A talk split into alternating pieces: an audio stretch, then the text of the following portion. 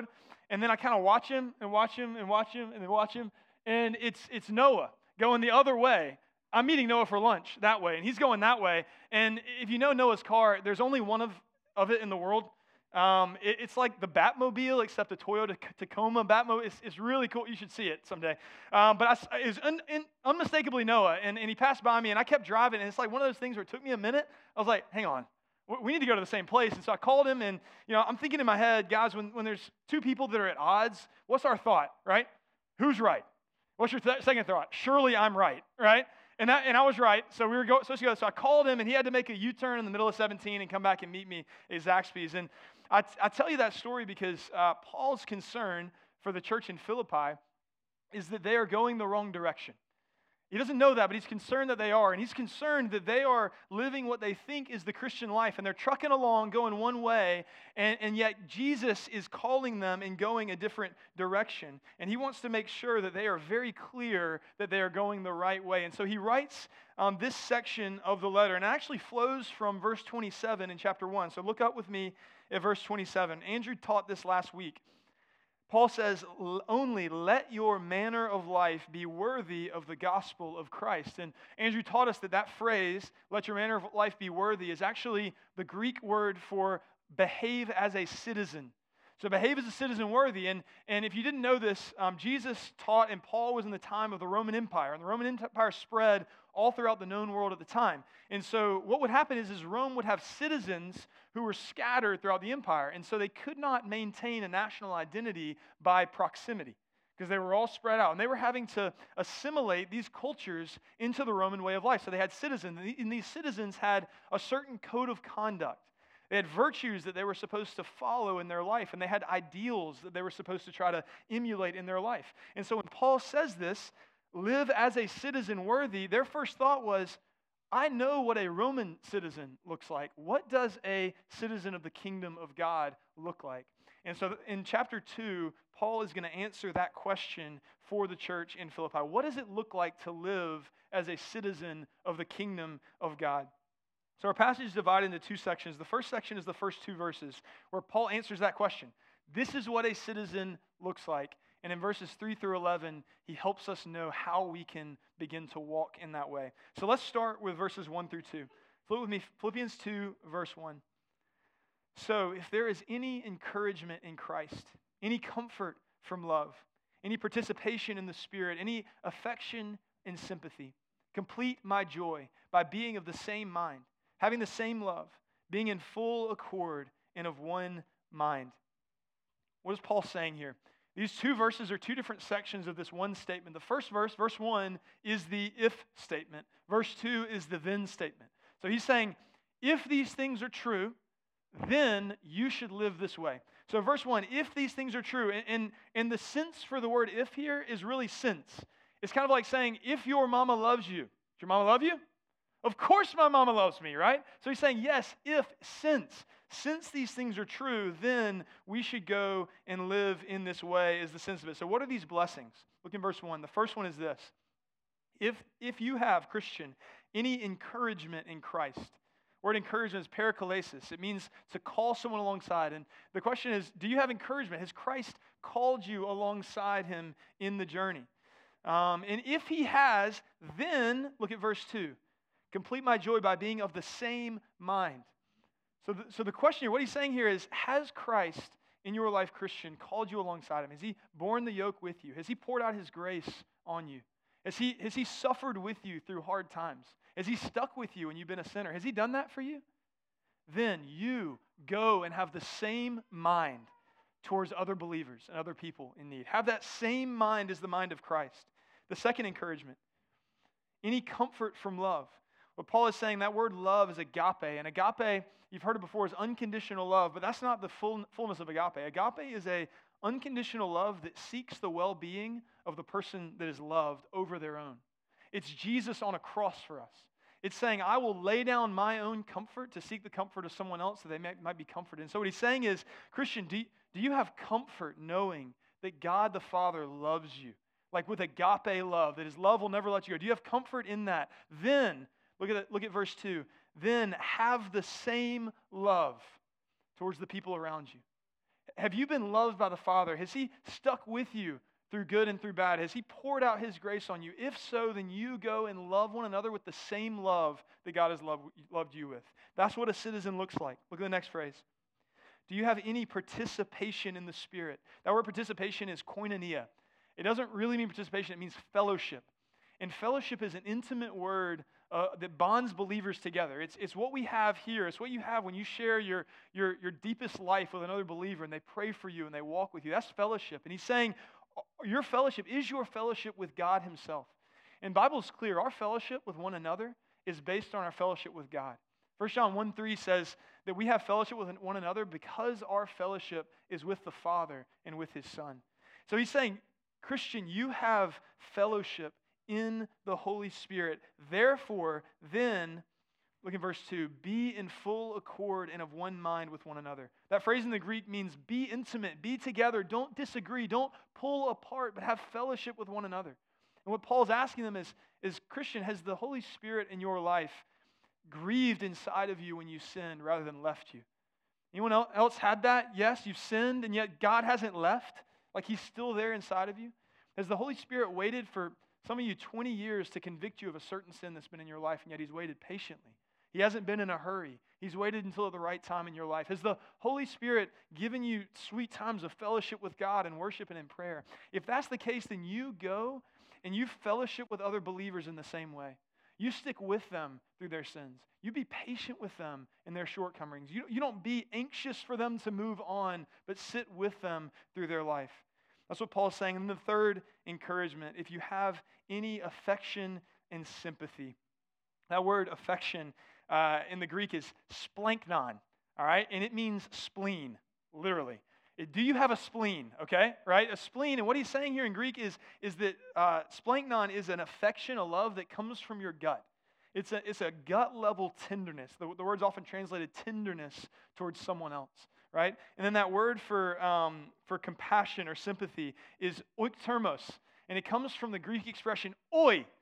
Okay, so when you see someone like get hurt, and you say oi, right? It's like ah, it's that type of like gut level reaction to someone else's pain.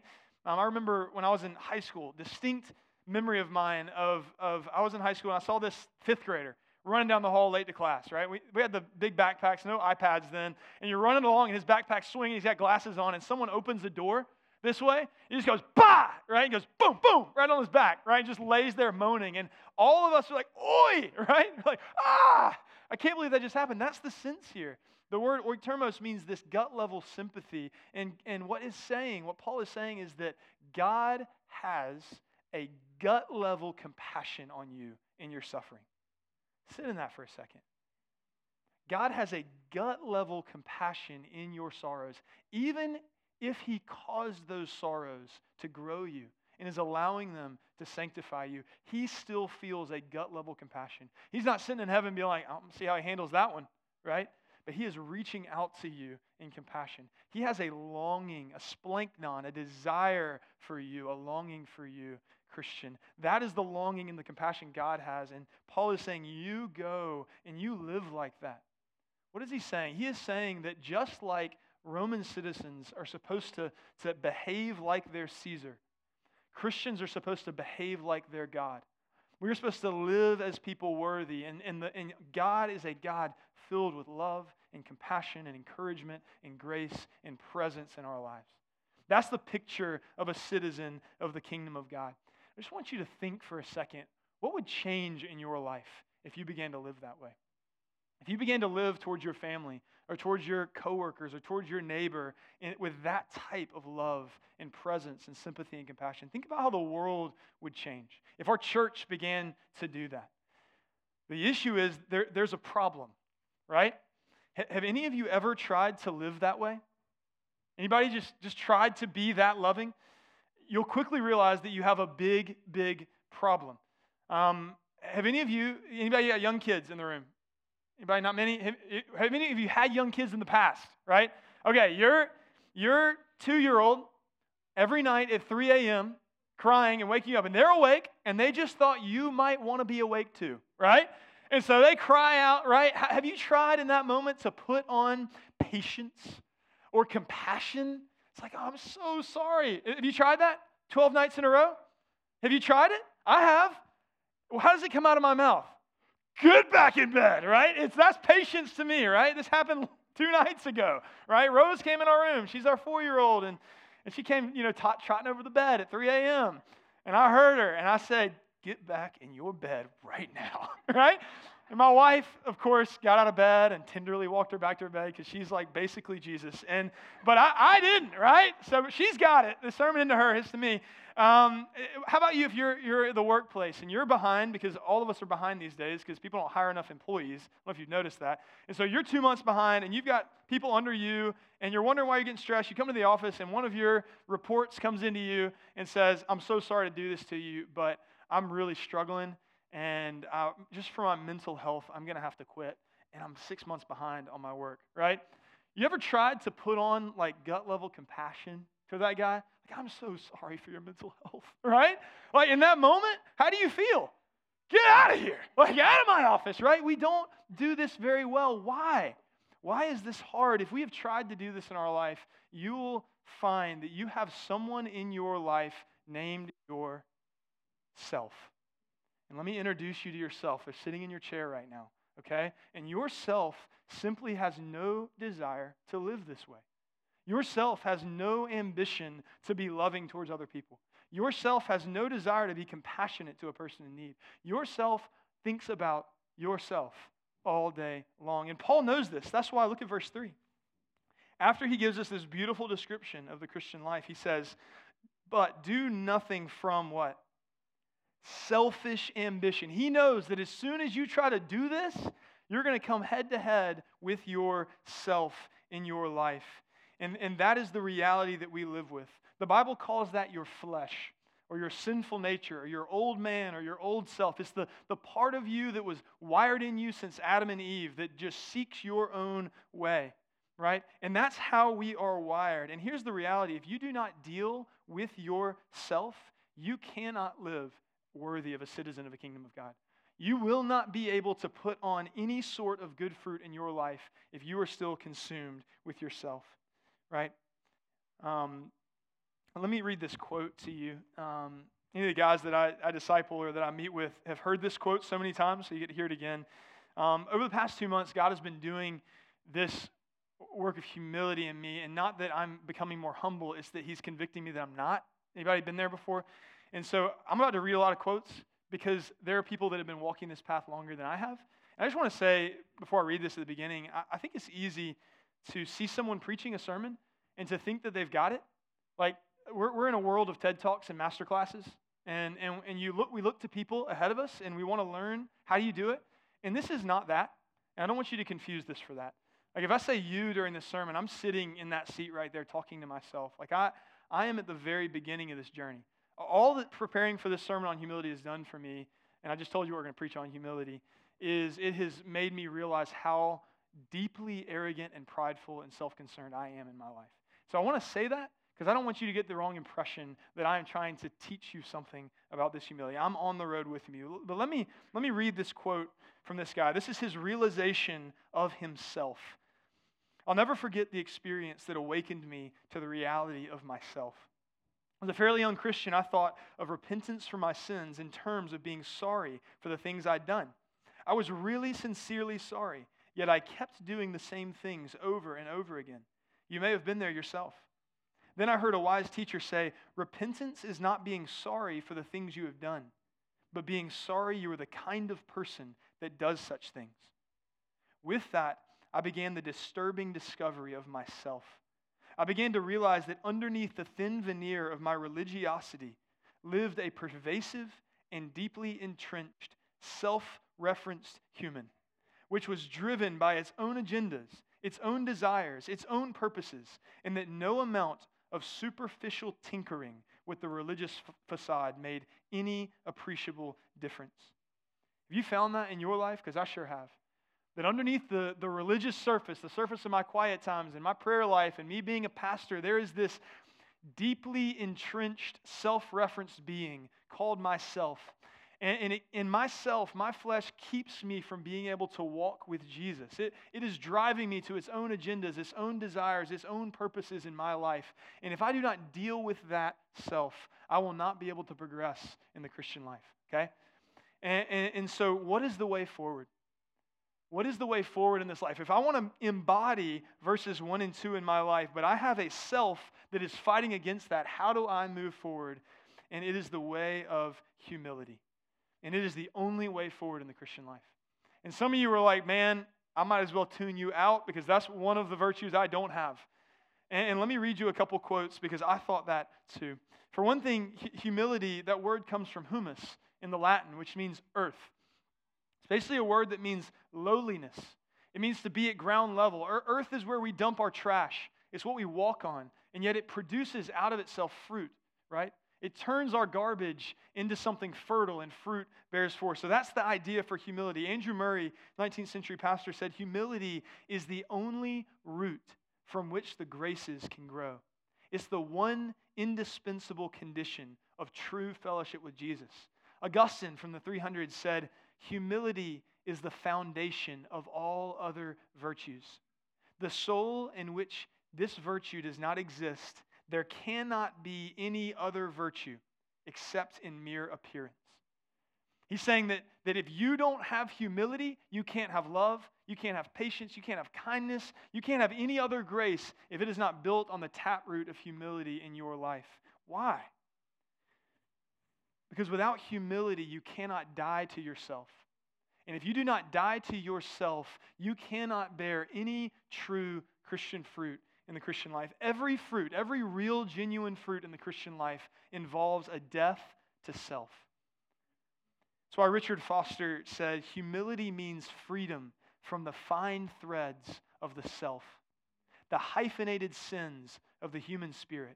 Freedom from the self-sins, self-concern, self-promotion, self-pity, self-seeking, self-indulgence, self-deprecation, self-deceit, self-absorption, and so on.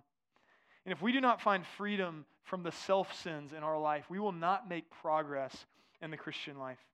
So that, that's what this next passage is about. Paul goes from picture of the Christian to, buddy, you can't do it.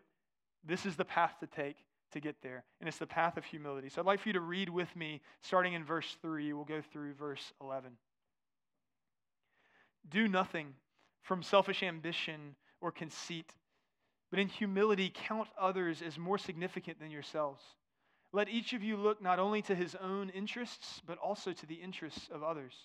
Have this mind among yourselves, which is yours in Christ Jesus, who, though he was in the form of God, did not count equality with God a thing to be grasped, but he emptied himself by taking the form of a servant, being born in the likeness of men, and being found in human form, he humbled himself by becoming obedient to the point of death, even death on a cross. Therefore, God has highly exalted him, and he has bestowed on him the name that is above every name, so that the name of Jesus, every knee should bow in heaven and on earth and under the earth, and every tongue confess that Jesus Christ is Lord, to the glory of God the Father. So in this passage, uh, it's about humility. So the first couple verses, three and four and five, are, are a, a text. And then uh, six through eleven are a hymn or a song. They're in meter.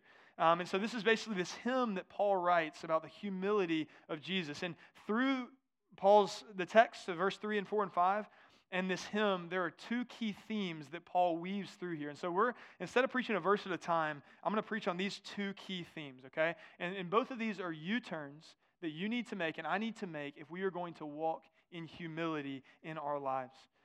Um, and the first U-turn of humility is a U-turn from self-significance to honoring the significance of others. We have got to move from self-significance to honoring the significance of others. And this first U-turn is a U-turn of the mind. It involves how we think, what we do with our minds. Look at verse three for me. We're going to tackle um, the word conceit first. We're going to skip selfish ambition. Do nothing from conceit, but in humility count, that's a thinking word, consider others more significant than yourselves. That word conceit's a compound word in the Greek. It's kinodoxia. Kino means empty or void, and doxia means significance or glory. And so he's basically saying, do nothing from empty glory, empty significance. The sense here is that, that you humans, like we, are empty. We have no significance in and of ourselves. Inherently, we're empty, and yet we are trying to puff ourselves up and make ourselves significant, right? It's it's self-concern is what it is. It is not, it's not only arrogance, it's also self-pity. It's not just self-confidence, it's also self-hatred. It's any concern with myself. It's an over-concern with our own lives. When the most significant person in my life is who? Me. Right? That's what he's talking about here. He says, do nothing from that heart, but in humility count others as better than yourselves. And Jesus took a different way. He did not take the way of conceit, but in humility, he counted others, counted you and me as more significant than himself. Look at Philippians two, starting in verse five. Have this mind among yourselves. And then this next phrase says, which was also in Christ Jesus in the Greek, which was also in Christ Jesus, who, though he was in the form of God, he was God, he did not count equality with God a thing to be held on to, but he emptied himself. And that word emptied is the same word from conceit. It's the word kinos, kenosis. And actually in the early church, they made this into a doctrine in the church. It was kenosis because a lot of people were saying that this meant Jesus was no longer truly God. And so they've developed the doctrine of kenosis because people were preaching that. And Jesus didn't leave his deity. The word kenosis, it means empty, but it also means to void something. So think about a voided check, right? Um, Jesus emptied himself. He voided his life. If you void a check, do you empty the account? Do you empty the account? No, I hope not. I voided a check before. You don't empty the account. What do you do? But is that check empty? Yeah, it's empty of power. Jesus voided the check of his life. And so he still had all of his glory, all of his deity, all of his prestige, and yet he chose to void the check of his life. And so he did not lean on any of his power. He did not lean on any of his prestige. He did not lean on any of his honor, any of his praise. He, he unclothed himself, and he clothed himself in humility, in human form. You see what Paul's saying here?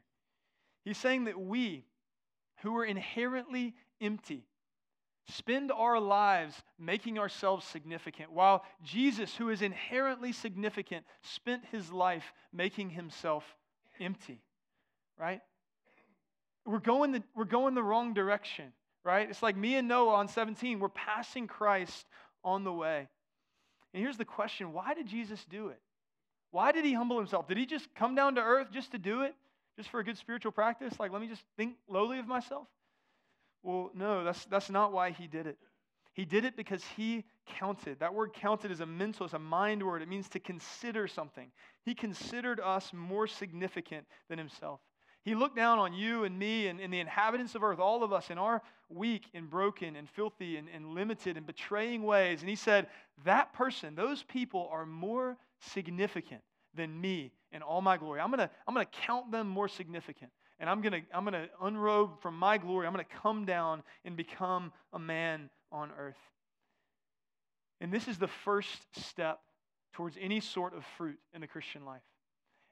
If you don't begin to look at the people around you and see them as inestimably valuable, deeply significant, extremely lovable in your life, people for whom God died, purposeful, worthy of being known, then you cannot bear any fruit. The, the first U-turn we need to make is we need to be able to look at the people around us and see their value, see their significance, see their worth above our own. You, you can't love the people around you if you don't first see that they are valuable and worthy of being loved. All of your love will just look like what's in it for me, right? You cannot be patient with your kids or with your spouse, or with your neighbor, if you don't first see that they are worthy of being patient with. Their agenda and their purpose and their expectations are good and significant, and you're worthy to lay yours down for. You cannot begin to be compassionate to another person's real need if you're so caught up with your own significance of your own life.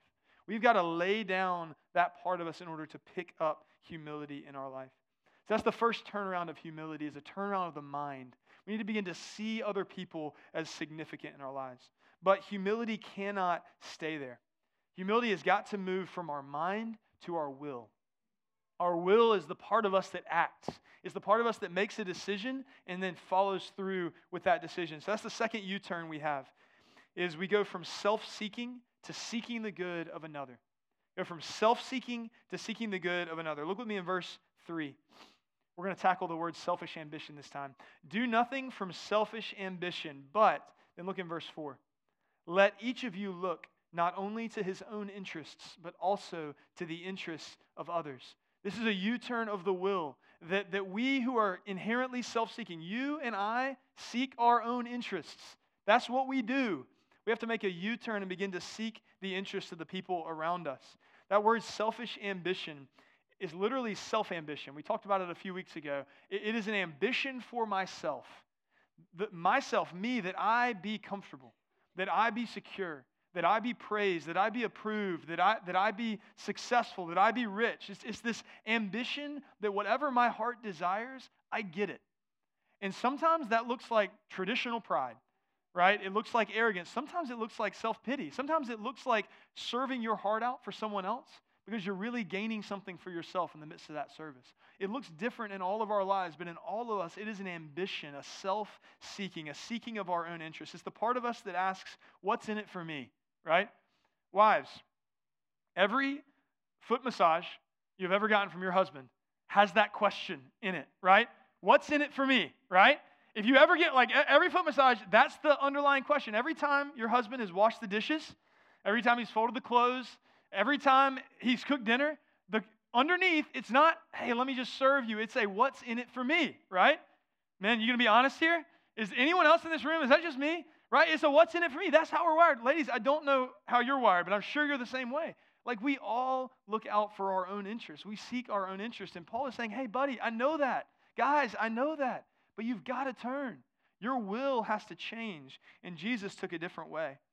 He did not seek to claim and to cling to his own interests, but he laid them down and took up our interests. Look with me in Philippians two, verse seven, within the midst of this song here. He says this, but Christ emptied himself by taking the form of a servant, being born in the likeness of men. And being found in human form, he humbled himself. I thought he, I thought he already humbled himself. He did, but he humbled himself even further by becoming obedient to the point of death, even death on a cross. Christ on a cross is a picture of him taking up our interests on his shoulders and laying down his own. It was not in his best interest to go to the cross. It was not in his best interest to put on flesh. It was not in his best interest to be mocked and scorned and tortured and spit on. It was not in his best interest to endure hell for you and for me. It was in our best interest. He didn't just count us more significant, but with his life, he took up our interests on his own shoulders, and he quit seeking his own interests. That is the way of Christ. Paul is saying that while we who are at the very bottom spend our lives making our way to the top, Christ, who is at the very top, spent his life making his way to the bottom. It's, it's we who are, the Bible says, servants. Like, that's who you are. We're servants. Try to make ourselves kings of our own world. Christ, who is the king of the world, made himself a servant of the world so that you and I might become sons and daughters of the King. That's humility. It's when you begin to have a total U-turn of mind and will and take up the interests of the people around you. The question is, how and why did he do it? What does this look like in real practice? Look at me in verse eight. There is a crux of this song in verse eight. In being found in human form, he humbled himself by becoming what? Obedient. Obedient to the point of death. It was out of obedience that Christ went to the cross. And obedience, I don't want you to think of obedience being adherence to a set of rules and regulations. Obedience biblically is abandoning my self-will to the will of God. It is letting go of what I want to do and what I desire and what I please, and is saying, God, I'm going to follow your will. I'm going to do your pleasure. I'm going to abandon my will to your will. It's Jesus in the Garden of Gethsemane. Remember the story. He, he's a couple hours away from being crucified, and he's in the garden, and he knows, because God's given him insight, what's about to come. He knows he's about to be betrayed by one of his two of his disciples. He's about to be tortured. He's about to be questioned. He's about to be mocked. He's about to be beaten. He's about to be crucified. He's about to put hell on his shoulders. He's about to endure hell for us, be separated from his Father. He knows that's coming, and he's in the garden. And in, as a man, he is begging with the Father, saying, God, if you will, will you please let this cup pass from me? He's basically saying, God, is there another way? Is there another way to deal with the sins of the world besides me having to go through this? Because I don't want to do it. This is not my will. I don't want to go to the cross. And then he says, before the Father can respond to him, he says these beautiful words, but not my will, but your will be done. That is obedience. Obedience is looking at God, looking at his word and saying, God, I don't want to just find the, the minimum requirements of the Christian life. I want to abandon my will to yours. That's the obedience that Christ showed us. It was Christ yielding in the garden before the cross. And, and Christ yielded to the cross before the cross. So that on the cross, as he was hanging there, he could look at the criminal next to him, the real criminal, and say, today you will be with me in paradise. He said, Father, I'll take one more lifetime of wrath on my shoulders so that that son can be in heaven with me. Jesus yielded to the cross before the cross so that on the cross he could look down at the soldiers who were spitting on him and yelling at him and mocking him and, and, and, and making fun of him. And he could say, Father, forgive them because they don't know what they're doing. He yielded to the cross before the cross so that at the cross he could hear Judas betraying him and see Peter betraying him, and he could not be crushed by it. Why? Because he had yielded his will to the will of the Father. That's what obedience is. That's what the heart of humility is. Humility is not just like self-deprecation. It's not just me like going around serving everybody. It's me serving God. And let me tell you what you'll find. When you begin to seek out the Lord's will, when you begin to seek to obey his will above your own, you will find that God is deeply interested in the people around you. He's deeply interested in your spouse.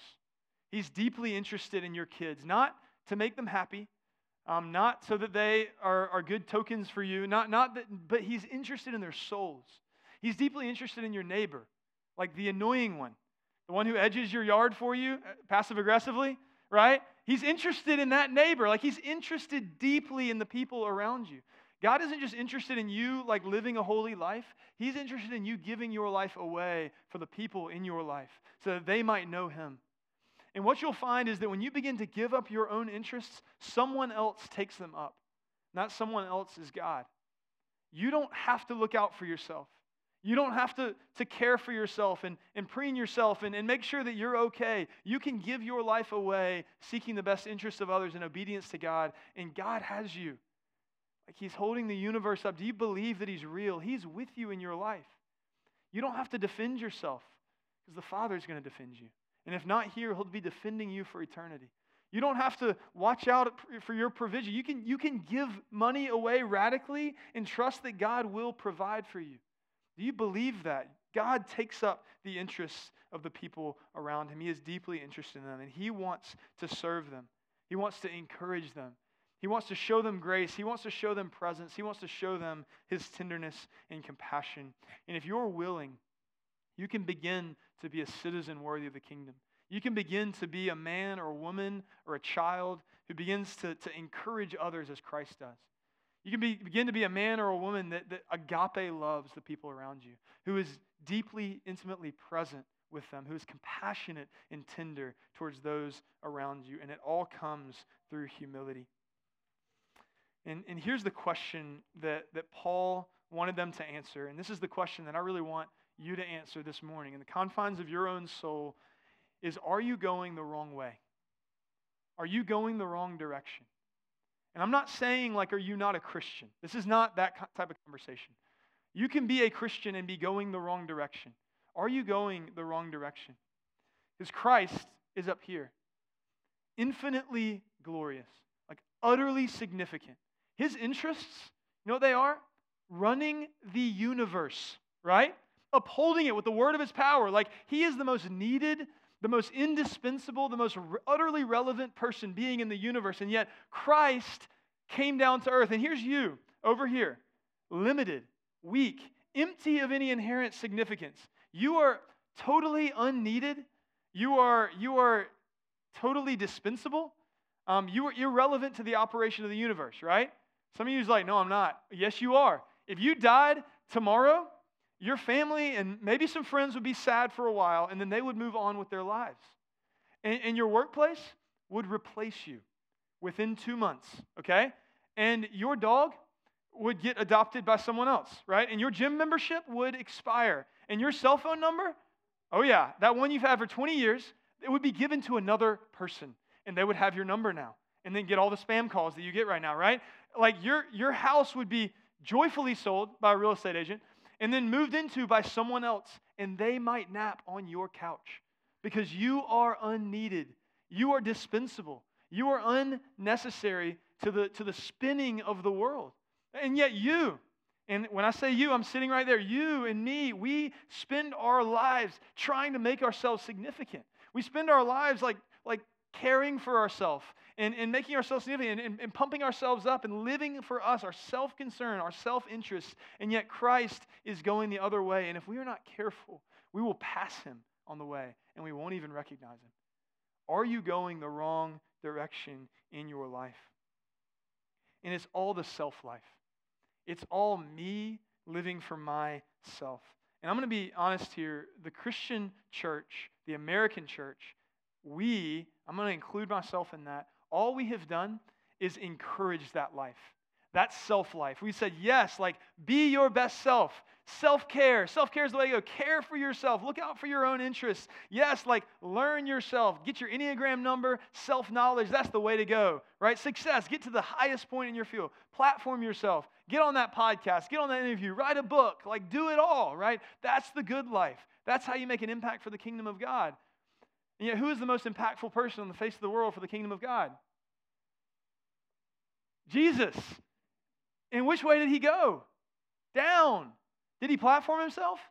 No. Did he write any books? Trick question. No. Yes and no, right? He didn't write a page of this. Did, did he get on a podcast? Was he up on the streets like promoting himself? Did he become king? Did he become, thank you, Brett. Did he become a high priest? No. Christ was going down, and yet we're going up. And we, as the church, American church, American Christianity, we've convinced you that the best way is up and to the left, and that Jesus can help you get there, right? Get a little Jesus in your life, come to church, read your Bible, pray, and all your troubles will go away. And that is a lie. It is a lie. Christ taught the other way. Biblically, the way of humility, the way of abundance, the way of true life is down and not up. The way to follow Christ is to deny ourselves, to take up our cross and follow him. You ever thought about that? Deny yourself and take up your cross. In the Beatitudes, Jesus' longest sermon, the Sermon on the Mount, the very beginning of it, the foundation of it is the Beatitudes. And he said, blessed, joyful, happy is the poor in spirit. That word spirit means will, same word. Blessed is the poor in will. Blessed is the person who has yielded their will to the will of God and no longer seeks their own interests. Blessed are those who mourn, not who mourn over their own lives, but who look out and mourn over the lives around them. Blessed are the peacemakers. Blessed is the merciful, not the person that pats them on the back, on the back for the food pantry, but the person that is that gives themselves sacrificially to be merciful to someone else. Blessed is the one whose reputation is torn down because of the name of Christ. That is true blessing. The way of leadership, biblically, is not to lord ourselves over others, but to be a what? Servant to others, just like Christ served us. The way to be eternally exalted is to be um, humbled here on this earth. The true gain is losing what you have on earth for the sake of Christ, so that you may gain it for eternity. That's the biblical worldview. And it's not what we teach. And it's not what we write books on. And it's not what we give sermons on. And it's not what our worship songs say. That is what the Bible says the path is to take that we should follow. And that is the life of blessing. Let me read this quote from Richard Foster. He puts it so well. He says, as we experience the many little deaths of going beyond ourselves, we increasingly enter into the grace of humility. Let me read that again. As we experience the many little deaths of going beyond ourselves, going beyond yourself to your kids, going beyond yourself to your spouse, going beyond yourself to your neighbor, going beyond yourself to your coworker, going beyond yourself over and over and over again. It takes death every time. If it doesn't hurt, you're not doing it right.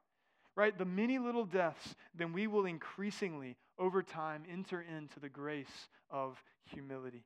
And as we enter into the grace of humility, we are finally free to love our enemy as ourselves, to be compassionate on the person in need, to draw near to the person that smells bad, the person that we would never want to be around, to welcome someone into our home that we previously wouldn't welcome into our home, to, to befriend the annoying person, to, to look out for the widow and the orphan, to, to care deeply for the people around us because we have been begun living a life of decrease in our lives. That, that is the secret of the Christian life. The secret of the Christian life is not the, the right Bible reading plan or the right worship music or the right church. The secret of the Christian life is following Jesus on the path of humility. And if you do, if you begin small steps at a time to follow him on that path, what you will find when you look back is that your life is marked with fruit. Your life is marked with agape love of the Father. Your life is marked by coming alongside other people in their walk and encouraging them deeply. You all of a sudden have people come up to you and say, man, I, I don't know where I would be without you. And you're like, me? I didn't even know I was there. You'll start to have deep, intimate fellowship with others where they are marked by your presence in their life. You'll begin to live a life of tenderness and compassion to the people around you. But it all starts on the road of humility. Guys, as I said earlier, this is this is new for me, and, and I'm grieved that it's new for me. Uh, an arrogant pastor is an oxymoron, but I, I'm beginning this path of humility, and what I have found is that there is incredible abundance and joy as you walk down this path. And so my invitation to you this morning is, will you join me? Will you join the church? Will you join Christ on this path of humility? And, and rather than seeking your own significance and your own interests, would you begin laying them down for the interests of the people around you? So we're going to sing together. Would you stand with me? I'm going to pray for us before we do. We're going to sing a song called Behold Him. And as we do, I, I just want you to, even if you don't want to sing, um, if you want to just fix your eyes on Jesus who was up here and came down to earth for us, let's behold him together. Father, we, we are so thankful that you counted us significant. We're thankful that you didn't cling to your own interests. You didn't cling to your own significance. But you lowered yourself so we might become sons and daughters. Jesus, thank you for your example. God, I pray that in small, small steps, our church, the men and women and children in this church would begin to enter into this grace of humility. They would begin to taste the true, abundant life of Christ as a life of death, but also a life of true life. Lord, I pray that as a church, we would be transformed by the gospel, that we would live in Richmond Hill and in the Savannah area as citizens of the kingdom of God, that when people see our lives, they would be impacted because we're different.